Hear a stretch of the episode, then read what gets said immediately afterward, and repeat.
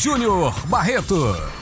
Muito boa noite, boa tarde, bom dia para você que escuta o podcast do Resenha na Rede, do site Resenha na Rede. Hoje eu estou aqui com meu grande amigo Caio. Boa noite, meu amigo. Hoje eu e você hoje, viu? Caio Afonso. Boa noite, Júnior. Você fala assim, hoje eu tô aqui, parecendo que eu não tô aqui em todos os programas, né? Mas boa noite, bom dia, boa tarde, vocês ouvintes. Muito prazer estar aqui novamente essa dupla dinâmica. Caio, vamos falar de Copa do Nordeste, cara. Copa do Nordeste que chegou à sua final com Ceará e Bahia. Vão fazer a... vão reeditar, né, Caio? A grande final que foi em 2015, com o Ceará levando a melhor lá em 2015, quando venceu o Bahia nas duas partidas. E agora, Ceará e Bahia, mais uma vez, vão estar nessa final da Copa do Nordeste com o primeiro jogo no próximo sábado, às 4 horas, no estádio de Pituaçu, o mando de campo do Ceará. E o segundo jogo, também em Pituaçu, na terça-feira, já com o mando de campo do Bahia. Pelo que você viu desses jogos aqui em Salvador, Caio, o que esperar de Bahia e de Ceará? Bom, Jânio, eu acredito que vai ser um bom jogo, é, com o Bahia tendo um certo favoritismo pelo que ele vem sendo apresentado, né, pelo futebol que o Bahia vem apresentando, acredito que esse favoritismo vai tender para o time daqui da casa. É, o Ceará, apesar de ter conseguido chegar à final, é um time que ainda não perdeu praticamente no ano de 2020, só teve uma derrota. Né? Foram 20 e poucos jogos e só teve uma derrota. Entretanto, o futebol apresentado pelo Ceará não é de encher os olhos. Né? A gente sabe que nem sempre o melhor futebol, né, o futebol mais bonito, é o que merece vencer. Entretanto, as apresentações né, é, técnicas e táticas do Ceará me, me mostram que, que o Bahia deve vencer o jogo. O Bahia tem um futebol um pouco mais volumoso, busca sempre o ataque, finaliza bastante e tem uma defesa sólida. O Ceará, por outro lado, não chuta muito, inclusive encontrou dificuldades para chegar no gol nos últimos dois jogos, seja contra o Vitória, contra o Ceará, contra o Fortaleza, desculpe, e chegando até para os pênaltis né, nessa semifinal. Então acredito que o Bahia consiga é, mais um título do Nordeste. Não sendo um jogo tão fácil, né? Vão ser dois jogos, como você disse, nos dois jogos em Pituaçu, mas acredito que quem vai ficar com a orelhuda aí é o Bahia. Um confronto bem equilibrado, viu, Caio? Na história da Copa do Nordeste, Ceará e Bahia já se enfrentaram 12 vezes, cinco vitórias para o Ceará, três empates e quatro vitórias para o Bahia. O Bahia, Caio, que ontem, jogando contra a equipe do, do Confiança, entrou com a velha formação do, do treinador Roger Machado, apostando em um centroavante, com dessa vez utilizando o, o, o Fernandão, é, com dois pontas, com, Clay, com Clayson e, e com Elber, mas o Bahia me surpreendeu negativamente. Não sei se porque encontrou a dificuldade é, de um confiança bem fechadinho, é, jogando por uma bola, aquela velha bola do contra-ataque, mas que é, não conseguiu é, aquela fazer o gol na, no contra-ataque, mas o Bahia me surpreendeu negativamente, cara. Eu esperava mais do Bahia, esperava muito mais e tem um ponto que eu acho bastante crucial para esses dois jogos da final. Acredito que a volta de Gilberto tem que acontecer rapidamente para o ataque do Bahia voltar a funcionar. É verdade, o Gilberto é uma peça importantíssima para o Bahia, né? O que melhor desempenha o papel tático que o Roger Machado gosta, né? Que é aquele centroavante que sai um pouco mais pro jogo, que tem um passe melhor e finaliza muito bem nas oportunidades que recebe. É, não desmerecendo o Fernandão, que também é um excelente atacante, mas talvez a, o esquema tático formado pelo, pelo treinador Roger se encaixe melhor com o Gilberto. Né? Então talvez o desafio seja criar uma outra forma de jogar que encaixe o Fernandão melhor, né? que possa tirar mais ainda né, o, o proveito do jogador. Então, o retorno de Gilberto é importantíssimo para que o Bahia volte a jogar o futebol que ele havia jogado, né? Nas últimas partidas. É, é bom lembrar, né? Como você havia dito, o jogo contra o Confiança não foi tão é, positivo para o Bahia. Né? Mais uma vez, com seu eterno gol de Haldinei né, no, no finalzinho, no, no, finalzinho do jogo, né, para matar o torcedor, e o presidente Belitani que pulou de alegria né, no Pituaçu. E se Gilberto voltar, eu acredito que o futebol do Bahia melhore também um pouco. Né? É, apesar de não ter sido a melhor das partidas, a melhor das partidas né, contra o Confiança, que buscou muito também, jogou muito bem. Né? Até o próprio torcedor do Bahia elogia o, o jogo jogado pelo Confiança, que não facilitou em hora alguma. É, mostra também que os adversários sempre vão ter algo a, a mostrar né, para nós. E é importante não entrar de salto alto nunca, porque você pode ser surpreendido. O Bahia quase foi. Eu conversava, Caio, ontem durante o jogo, quando deu 40 minutos, eu falei assim, um, um colega falou, não, rapaz, esse jogo vai para os pênaltis, tem jeito não. Eu falei, rapaz, conheço Bahia, Bahia adora fazer gol no finalzinho, rapaz, eu conheço Bahia. Não pode, se o Confiança quer levar para os pênaltis ou ganhar, não pode relaxar até o último minuto. E Danielzinho, cara, Daniel, o meia, que entrou no lugar de Gregory, que estava fazendo uma partida muito apagada, muito longe daquele Gregory é, que foi na temporada passada. Na verdade, Gregory, desde que voltou aí para esses jogos da pandemia, é, durante a pandemia, não tem, não tem entrado bem no meio de campo do Bahia, está deixando muito a desejar.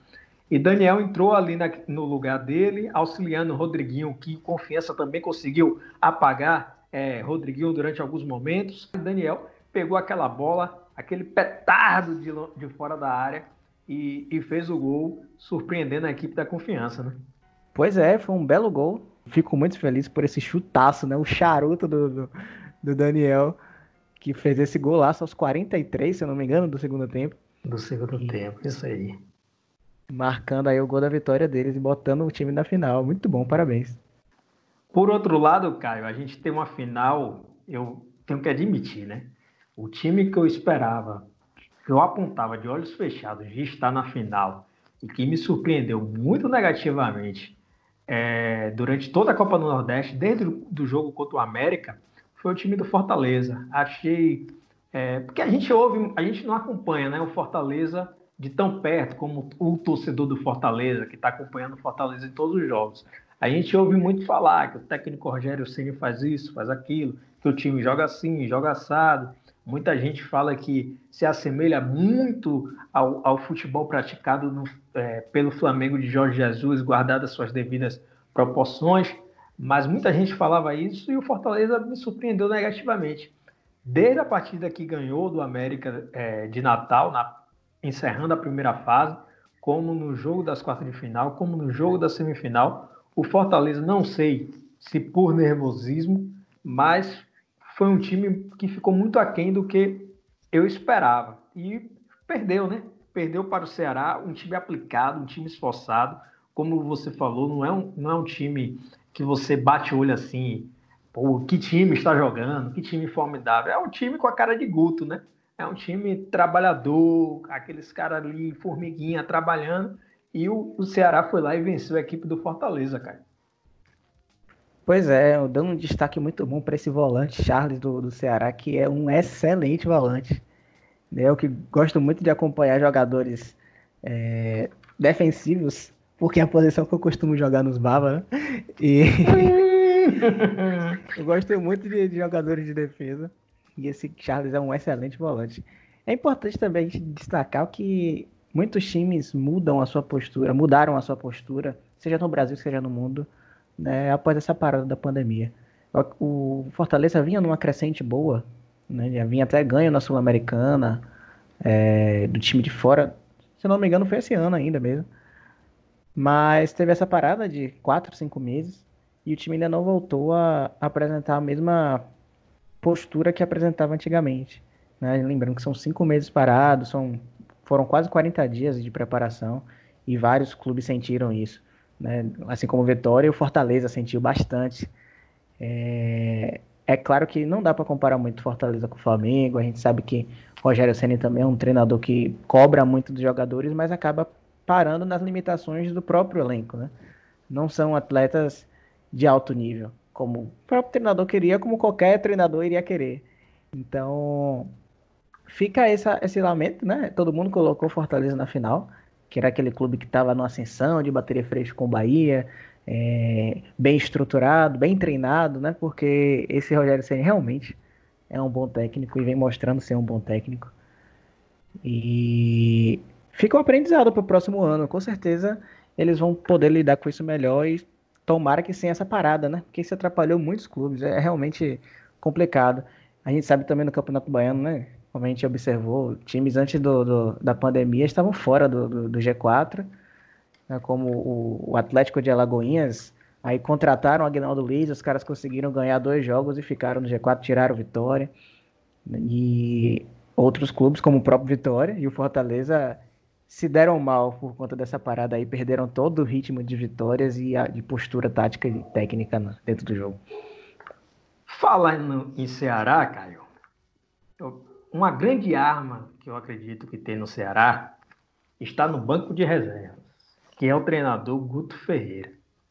Guto que pode chegar ao seu bicampeonato na Copa do Nordeste e é um cara que conhece o Bahia de trás para de trás para frente. Conhece muitos jogadores que estão aí no elenco, ele que trabalhou a última vez no Bahia em 2018 conhece muito desses jogadores que estão no elenco. E se tem uma coisa que Guto sabe fazer, não sei se você concorda comigo.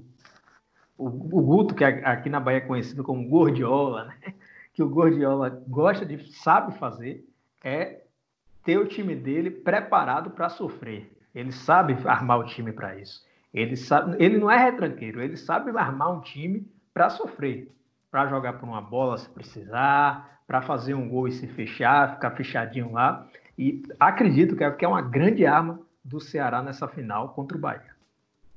Rapaz, você disse que o time é armado para defesa, preparado para sofrer, e não associei isso com retranca.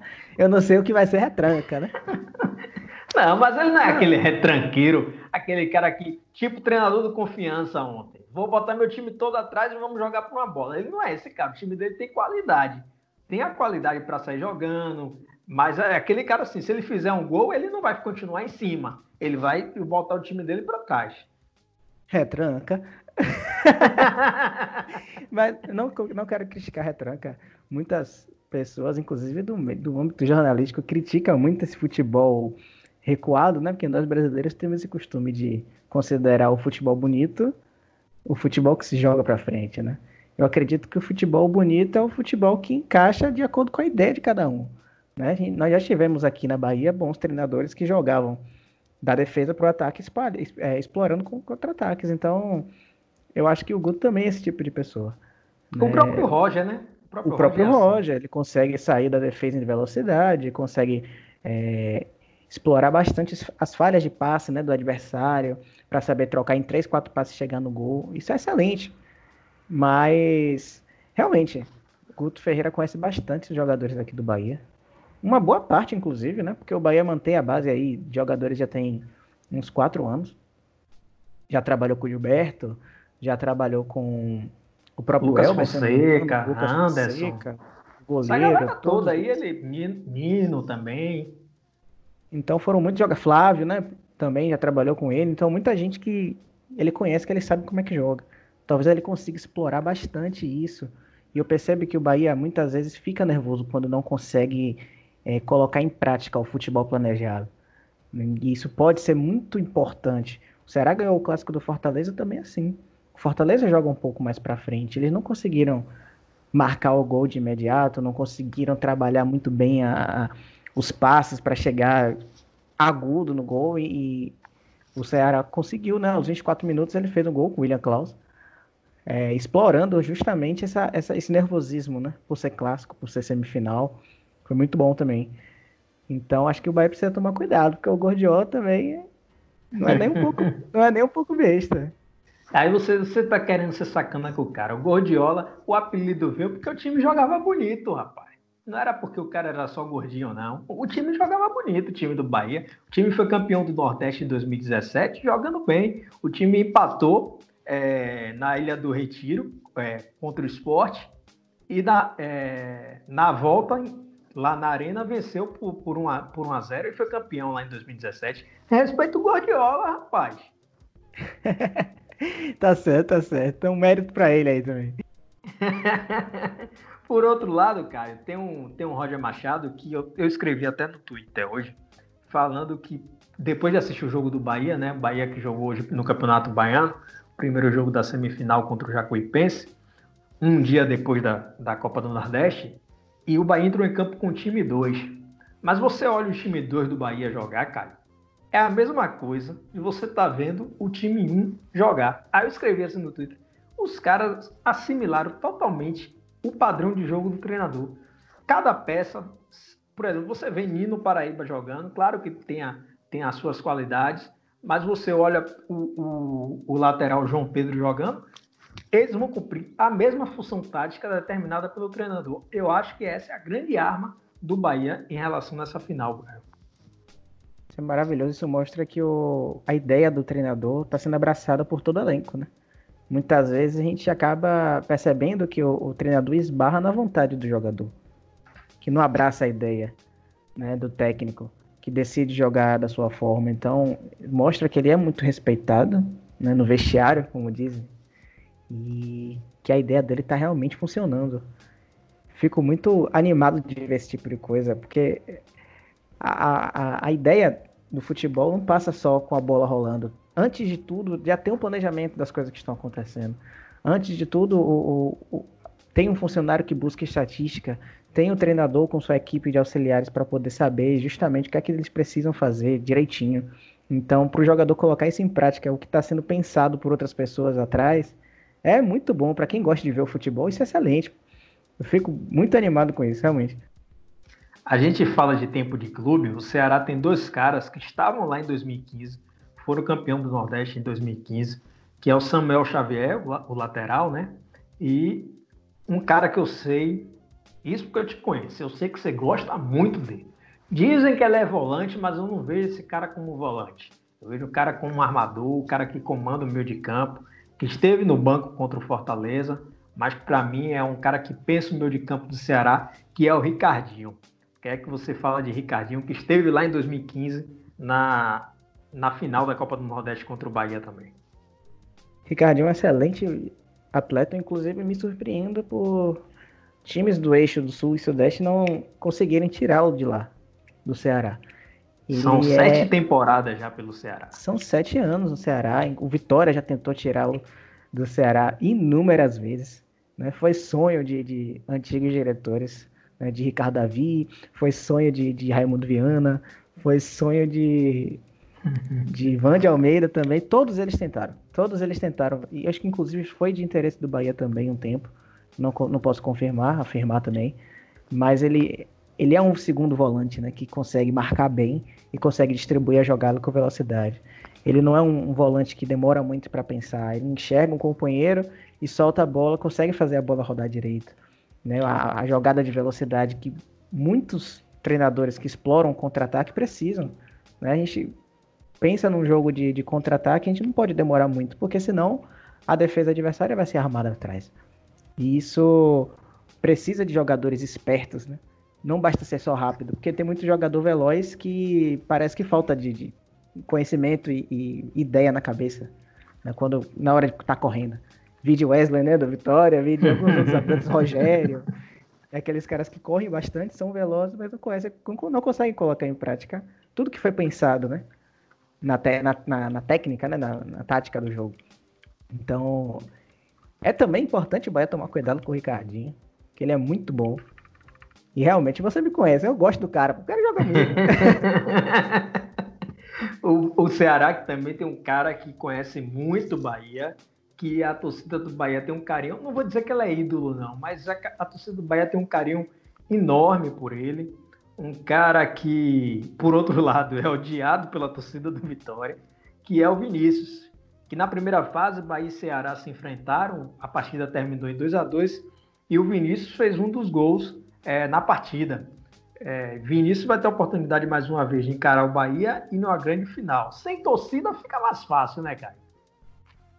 Com certeza. E ele gosta, né, de interagir com a torcida, seja rival, seja. Eu queria, saber se, eu queria saber se ia ter dancinha se ele fizesse gol. eu, eu acredito que não. Eu também gostaria de saber o que fez ele ter tanta raiva do Vitória para poder pegar no pé assim dos caras. Eu não sei se ele faz isso também quando a torcida rival, né, do Fortaleza. Eu não faço ideia, mas ele pegou no pé bastante. Ele é um bom jogador também.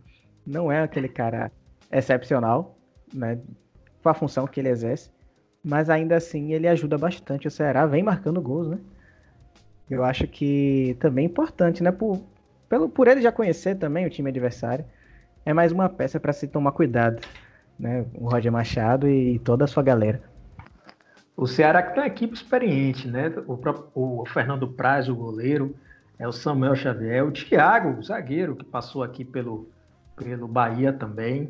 É, que a torcida ficou na bronca quando o Thiago saiu. A torcida do Bahia não gostou da saída de Thiago, não. É, ele foi para o futebol na Argentina e depois ele foi para o, o Ceará. Tem o Ricardinho, que na partida passada ele foi, foi banco, e tem outro cara também que eu queria destacar, que entrou no segundo tempo na partida contra o Fortaleza, mas o cara em campo é perigo. Rafael Sobis, cara. Pois é, eu não sou um grande fã do Rafael Sobis. É um jogador de muita rodagem, de muitos títulos. Mas eu, eu é, acredito... Você tá com raiva do cara porque o cara é bonito. Fala a verdade. Não, pelo amor de Deus. Pelo amor de Deus. Rapaz, é brincadeira. Mas não, eu acho que ele é um dos, dos perigos, talvez, pela sua experiência. Né? Muitas vezes é preciso de frieza para disputar finais de campeonato. E jogadores experientes são muito importantes por causa disso, né? Principalmente os que estão acostumados a disputar grandes campeonatos. E a Copa do Nordeste é um grande campeonato, diga-se de passagem. Mas eu acho que ele hoje não chega nos pés de, de Fernandão e de Gilberto. É mais fácil o Ceará tomar cuidado com o Fernandão e Gilberto do que o Bahia tomar tanto cuidado assim com o Rafael Sobis. Ah, cara, você entrou no ponto que eu queria entrar agora. Fernandão. Fernandão fez gol nas quartas de final, passou em branco na semi e fez um péssimo jogo na semifinal. Fernandão tá devendo muito, cara, pelo salário que ele ganha, pela aposta que o Bahia fez nele na sua vinda. Tudo bem que ele passou por todo o problema de depressão que a gente já debateu aqui no, no podcast. Mas o Fernandão tá devendo demais, cara. O Fernandão tá devendo muito. Eu digo mais, cara. Se Roger Machado tivesse coragem, ele iria de Saldanha. Não é possível ele continuar com Fernandão no ataque do Bahia, não, cara. Pois é, às vezes também o treinador tenta dar uma chance, né? Algumas chances para o jogador que, que ele percebe que está buscando muito. É, eu acho que não há falta de interesse de Fernandão em jogar bem. Ele pode estar tá se esbarrando em algumas coisas dentro do jogo e a gente sabe que muitas vezes atacante é assim, né? É, às vezes não consegue executar as coisas que ele é acostumado a fazer. Fernandão é um cara de muitos gols. E a gente sabe também dos problemas que ele já passou. É, eu também gosto de citar o ponto positivo que a gente também já tinha dito antes, que a perda de peso dele, ele perdeu bastante peso, né? Ele está voltando a ficar em forma. Isso também é muito bom. Talvez o futebol também venha seguindo. E é, eu, eu também acredito que jogadores assim tão caros precisam ser cobrados, é claro, mas também é preciso tirar alguns pontos positivos. E a gente sabe também que Gilberto é o titular do Bahia. Né? Quando o Gilberto voltar, tiver 100%, ele vai ser o titular. Colocar jogadores de base como Saldanha em alguns campeonatos é, e finais, né, tipo semifinal, é, talvez seja muito arriscado para o treinador. Ele prefere se eximir dessa responsabilidade de não coloquei o Fernandão, coloquei o menino da base e o menino não correspondeu. É até mais complicado, a gente tem que saber a hora certa de colocar o jogador da base, para não queimá-lo, né? A gente sabe como é que é a torcida aqui de ambos os clubes de Bahia e de Vitória. Se o cara pega uma bola na cara dele e perde, é, todo mundo cai em cima dele. Como caiu com o Heron, né, no jogo contra o Docimel, ele perdeu uma grande chance. Já vinha, já vinham, né, a torcida pegando no pé dele, a gente sabe que tudo bem que o Vitória hoje não é o foco, mas eu busco sempre trazer esses dois exemplos para poder mostrar como é o entendimento da torcida daqui e da própria diretoria né, baiana, entre os dois presidentes mais importantes daqui. Acredito que Fernandão deve muito sim, mas ele está no caminho certo, principalmente por já ter perdido peso. Ano passado a condição física dele estava horrível. e ele não jogou tanta bola. Esse ano a condição física dele já está um pouco melhor. Um pouco não, bastante melhor, né? Mas ainda falta entregar um pouco sua, no seu desempenho, não é quer fazer gols, realmente.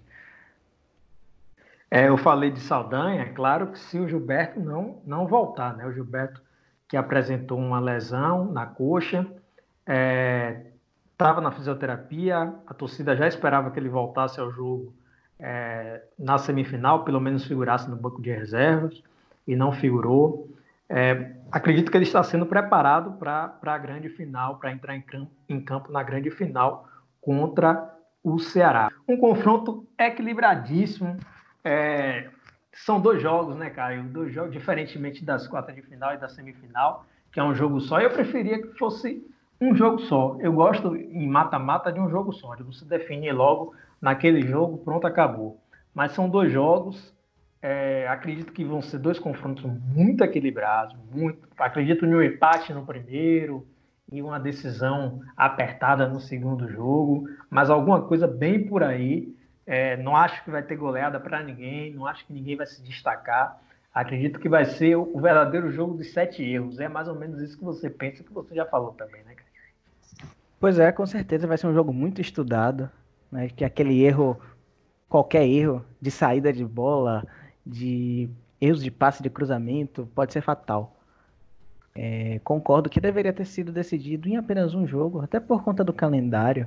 Né? Inclusive vieram me perguntar isso ontem, curiosamente, sobre o porquê deles de ser duas partidas.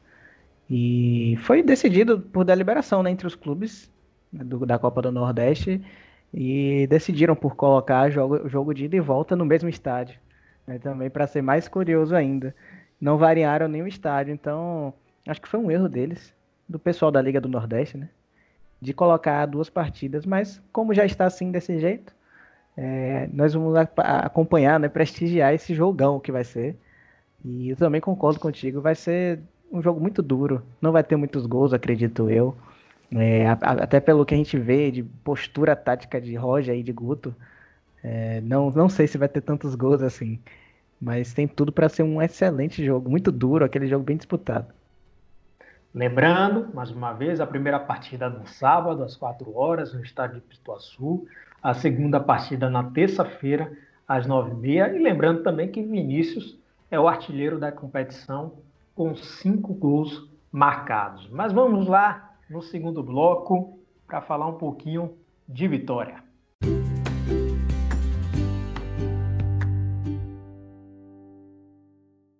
Júnior Barreto.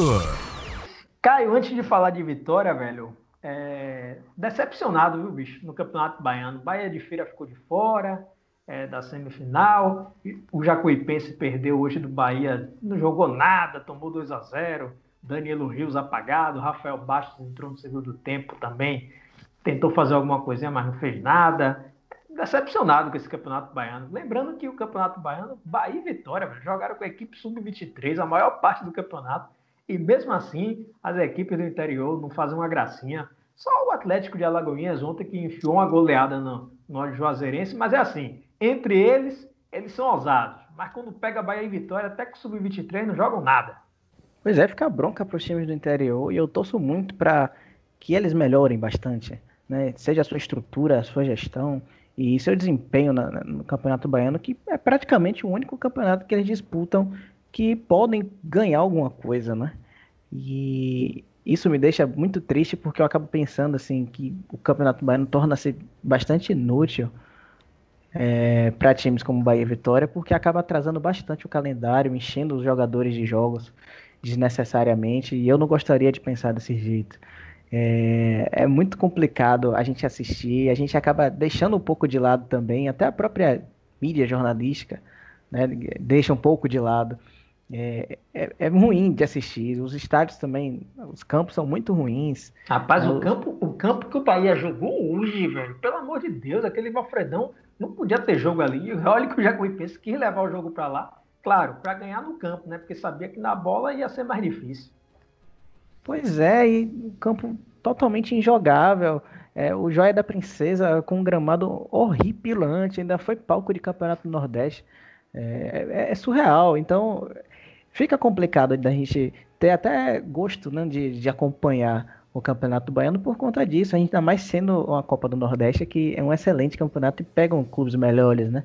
Então o nível dos jogos são, são melhores, que dá até graça de assistir é, quando você está vendo times fora daqui do estado da Bahia.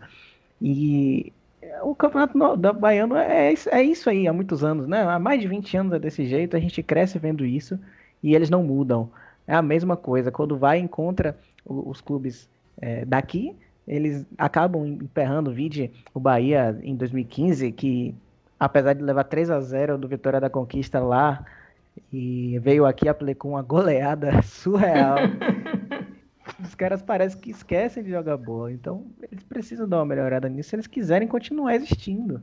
Né? Porque a tendência de hoje em dia é focando nos jogos que tem mais visibilidade consequentemente mais dinheiro sendo arrecadado, né, com cota de televisão e ainda mais agora que está tendo novas ideias de novas ideias de jogos transmitidos pela pelo YouTube, pelos portais de, de eletrônicos, então é preciso tomar cuidado e abrir o olho, porque senão eles vão acabar perecendo, né, para a modernidade. Lembrando que o Jacuipenses vai disputar a Série C e se quer disputar uma Série C, meu amigo, melhor. Porque o jogo contra o Bahia hoje foi totalmente decepcionante. Vencer Atlético de Alagoinha, Juazeirense, é, Doce Mel, vai. Mas quando pega um, um time dois do Bahia não consegue produzir nada, é, é, bom melhorar muito. Mas vamos falar de Vitória. Ah, Vitória, Caio. Vitória aqui tem que torcer para o Bahia ser campeão do Nordeste. Porque se o Bahia não for campeão do Nordeste, o Vitória vai entrar na pré-Copa do Nordeste. Então, quem é torcedor do Vitória aí, fique ligado. Vou ter que torcer a favor do Bahia contra o Ceará, para o time entrar em 2021 na Copa do Nordeste, na fase de grupos. Mas o Vitória, Caio, é, contratou um belga. Um bel, belga não, o cara é brasileiro, mas se naturalizou. É, belga não, rapaz. Búlgaro. Se naturalizou búlgaro. Se fosse da Bélgica, tava lindo. É da Bulgária. Marcelinho Marcelinho vai defender 35 anos, uma contratação que para mim surpreende, porque o presidente Paulo Carneiro falou: não, minha gestão não vai ter jogador velho, minha gestão vai ser aposta em jogadores jovens.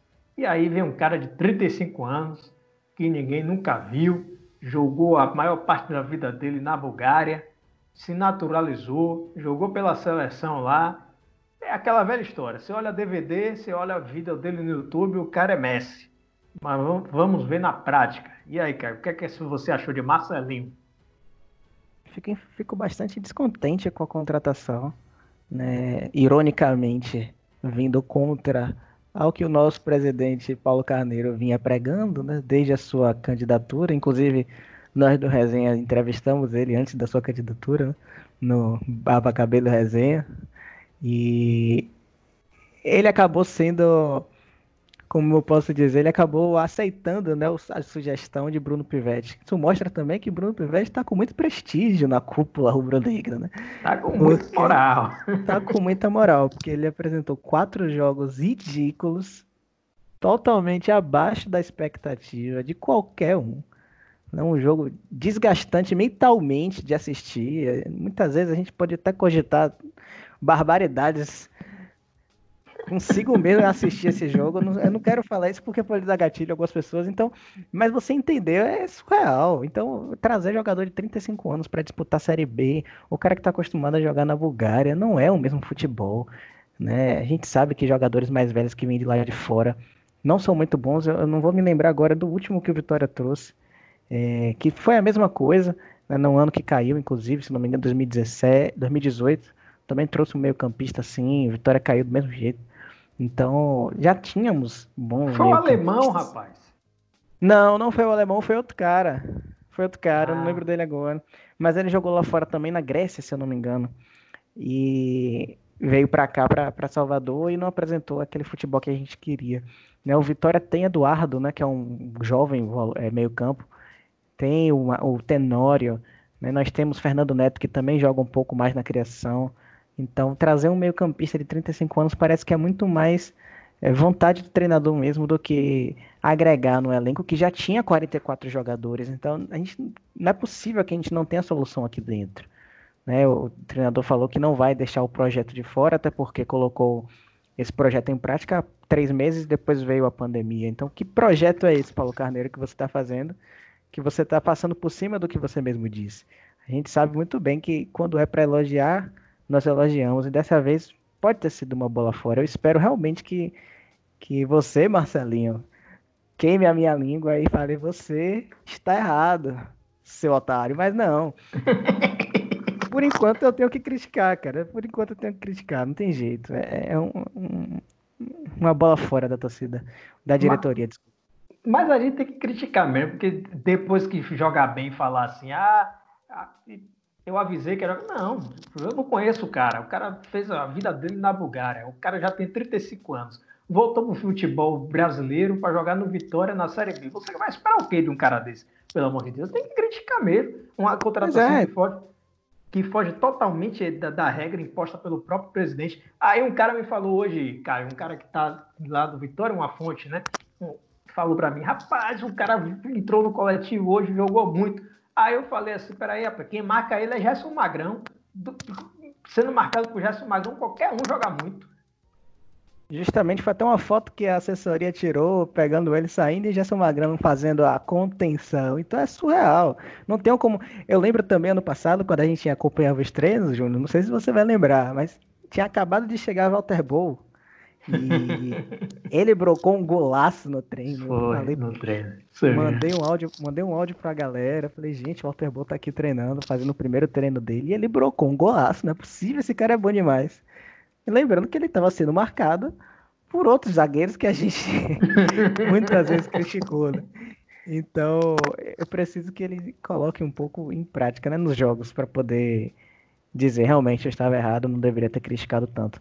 Né? Tudo que a gente tem hoje de Marcelinho são estatísticas. Né? E, a, e a, o apoio do treinador, que não é, tem o apoio de ninguém fora do Paulo Carneiro. A gente sabe que tem sócios torcedores, conselheiros lá dentro, que eu sei disso né, que é informação que eu consigo, que não estão satisfeitos com essa ideia né, de Paulo Carneiro, é, apesar de continuar apoiando o projeto, é claro, mas também não significa que não deva criticar né, os, os, os não acertos, né, os desacertos do clube. Walter Boa, que você lembrou aí, eu lembro de Walter Boa é, e Benítez, lateral, que o Vitória está devendo ainda dinheiro para esses é, caras. Né? É, o Vitória está devendo ainda, está tentando negociar, tem 13 dias para pagar, 2 milhões ao Boca Juniors. É, tá complicada a situação do Vitória. Vamos ver aí, né? Vamos ver e vai ser assunto de podcast na próxima semana. Caio, rapaz, o tempo passa rápido demais, velho. Que negócio é esse? Boa noite, meu irmão. Pois é, quando a gente fala que gosta, realmente nem sente, né? O tempo passando. Então, boa noite, gente. Bom dia, boa tarde. Muito obrigado por estar aqui acompanhando a gente mais uma vez. Dessa vez só eu e o Júnior, né? Então a gente teve mais tempo de falar muita coisa que nem percebemos o tempo passando. Então, muito obrigado a vocês que nos acompanham e até a próxima. E eu vou confidenciar uma coisa, velho. Quando dá boa noite nesse bicho, o cara está parecendo uma flecha, ele sai doido. Então eu vou embora também. Tchau.